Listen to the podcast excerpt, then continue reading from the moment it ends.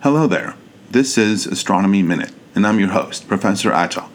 This episode is called Does Science Prove Things? Well, the short answer is no.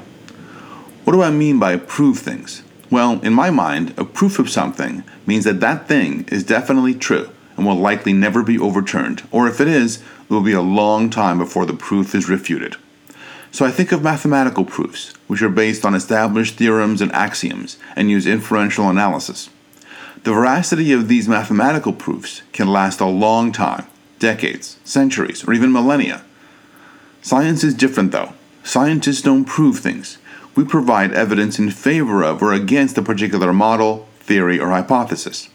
In this sense, theories of science change and evolve over time. What is accepted to be true today may not be tomorrow, so to speak.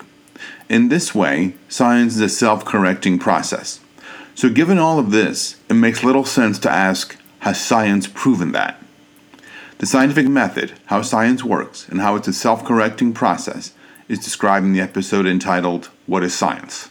Thank you for listening.